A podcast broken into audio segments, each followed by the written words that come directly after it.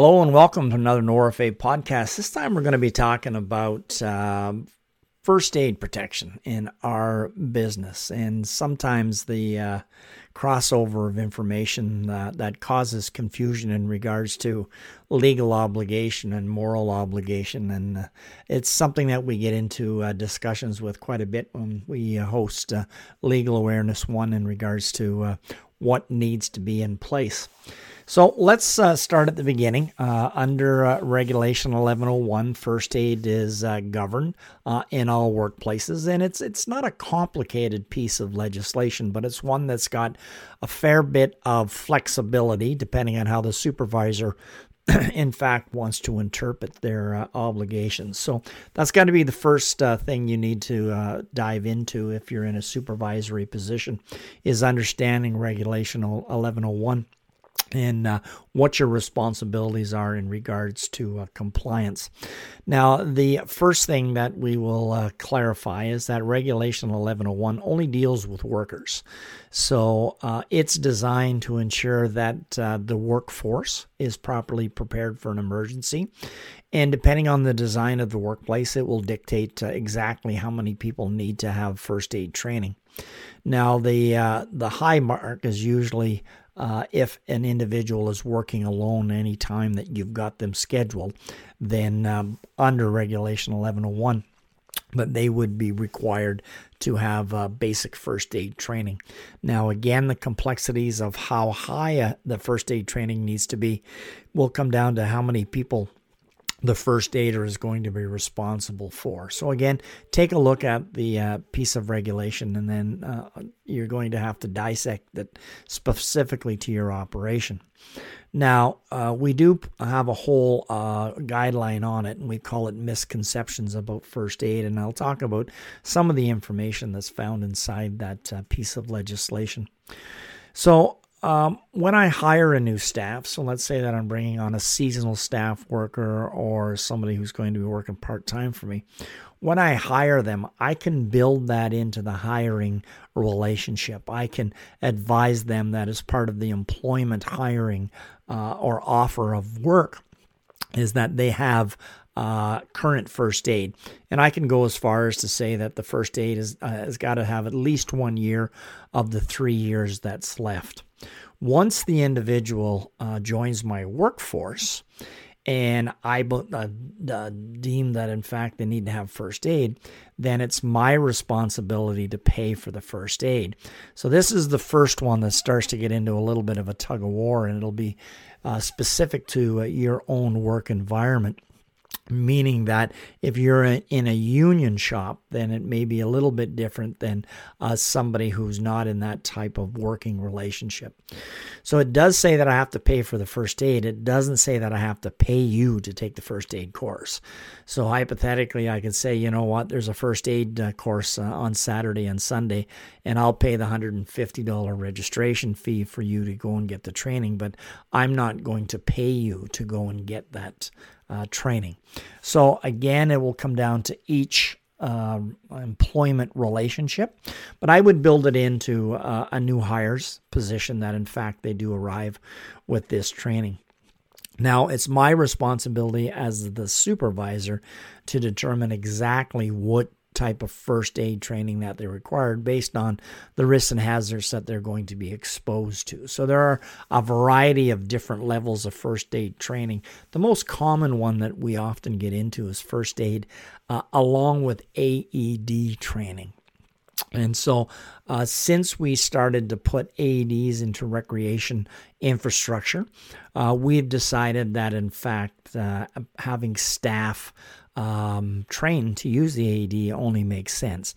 Now, you need to appreciate that the introduction to AED uh, systems uh, into uh, the recreation environment goes back to the Chase McEachern Foundation, where young Chase uh, passed away from a heart condition, and part of his legacy that his family uh, embraced was um, uh, coming up with a, a, a, program that would help put AEDs into recreation facilities. And don't get me wrong, they have saved a lot of lives. Uh, ultimately, placing this equipment inside a, a recreation establishment makes sense. What we need to grasp, though, it's, is the fact that uh, this is public access to AEDs. This has got nothing to do with the staff that are in fact inside the facility. There's no legal obligation that staff are going to act as first responders. The AED is there for anyone to use, including staff. And not all uh, people are going to be designed to be able to respond to any type of first aid crisis. So, our expectations that frontline staff in any recreation facility, in fact, is going to be a first responder as part of their job description needs to be really uh, dove into on an individual basis. Because, like I said, not everybody is designed to do it. Now, I stimulate uh, a fair bit of conversation in legal, legal awareness one course when I say that, you know what, if I was managing today, not sure if I'd be putting an AED into any of the facilities uh, that I would be uh, responsible for. Now, obviously, that was most likely a decision that's going to be above my office. And what I'm suggesting to you is a, is a hypothetical situation the reality is is that once we accept the responsibility of the AED, we accept the liability of it not functioning when it needs to function. So yes, they're they're fairly um, bulletproof in regards to maintaining them. Uh, they do have a life cycle for the battery. There are recharging systems, or checks and balances are put into place. But I've also bumped into uh, facilities where the staff have told me that the local service club has spent uh, a lot of time and resources uh, doing fundraisers for an AED inside the facility. And at the end of the shift, somebody walking out has decided that, you know, one of their parents has had a heart attack. So why don't I just take this AED home and have it in the kitchen in case that they need it? And all of a sudden, there's a there's a box in the lobby of uh, the recreation facility that once housed an AED that was fundraised for that's now gone. So now it becomes my financial responsibility of the owner, as the owner of the building, uh, potentially to replace it. Again, just some of the mechanical stuff that uh, we got to work our way through because it's not just as simple as installing it. They also have a life cycle, uh, meaning that uh, once they arrive, they will have a best before date, kind of like a fire extinguisher. What that date's going to be is going to be based on the quality of the device that, in fact, was bought. So now it becomes my responsibility to make sure that staff are doing the uh, proper checks, uh, logging that, in fact, uh, they are inspecting it as uh, as laid out uh, in the manufacturer's information, that we are replacing the batteries uh, as recommended. A lot of them uh, will actually start to beep when the battery gets uh, too low, uh, advising that in fact it should be looked at. So, I mean, they, they have come a long way from the first time that in fact that we uh, did put them in. So the the conversation that we're having is that it's great that we are placing these as public access uh, uh, defibrillation. But when it comes to first aid uh, inside the workplace, we have a legal obligation as workers to our coworkers to provide first aid. As a supervisor, I've got to set out some parameters to my frontline staff in regards to what my expectations are. Not uncommon for us to go into facilities where they keep a selection of blankets that they've picked up. Uh, uh, uh, at a local uh, store, uh, and they will comfort basically uh, and call 911 so the most appropriate response could be had. So we really want to limit the expectations of what staff are going to do when somebody gets injured. Now, if they require mouth to mouth or if they require CPR, then that will be an individual basis. But what we need to do is we need to determine if, in fact, it is going to be a worker's responsibility or not. Now, I see here on February 23rd, I'm looking at a CTV news bulletin out of the Barrie uh, uh, offices that uh, our, our members at the Eddie Bush Arena in Collingwood uh, seem to be credited with uh, saving uh, a life inside that facility. And, and we get these stories quite often, and they're very heartwarming to know that our members are, in fact, providing the necessary responses when the general public gets into a, a, a health emergency.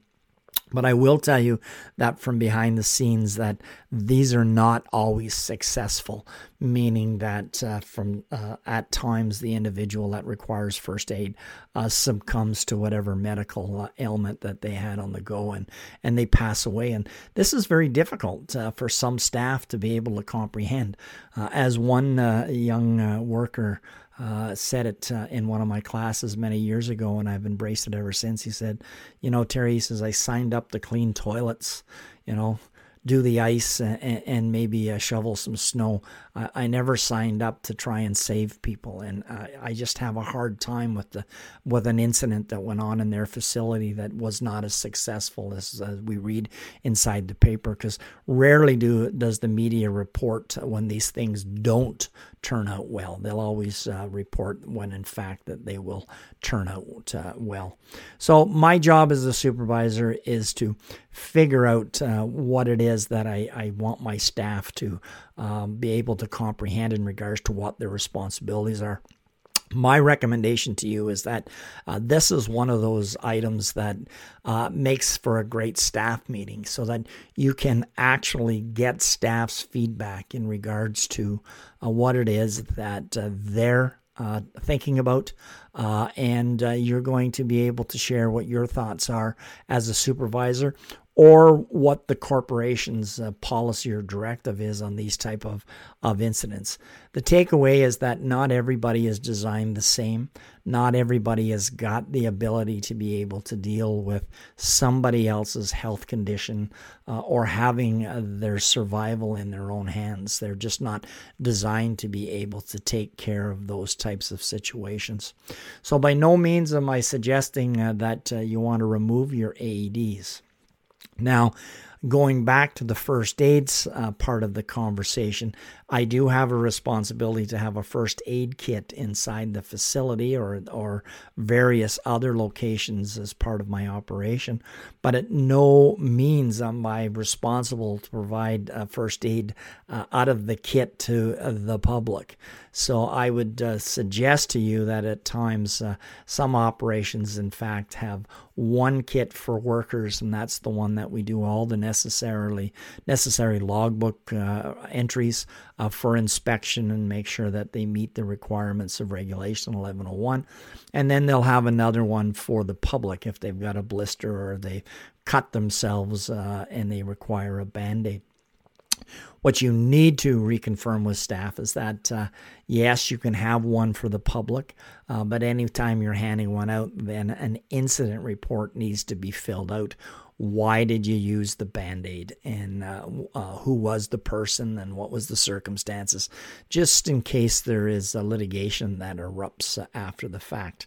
Now in my travels uh, throughout my career at the ORFA i've seen uh, a lot of creativity from those that uh, work in our industry.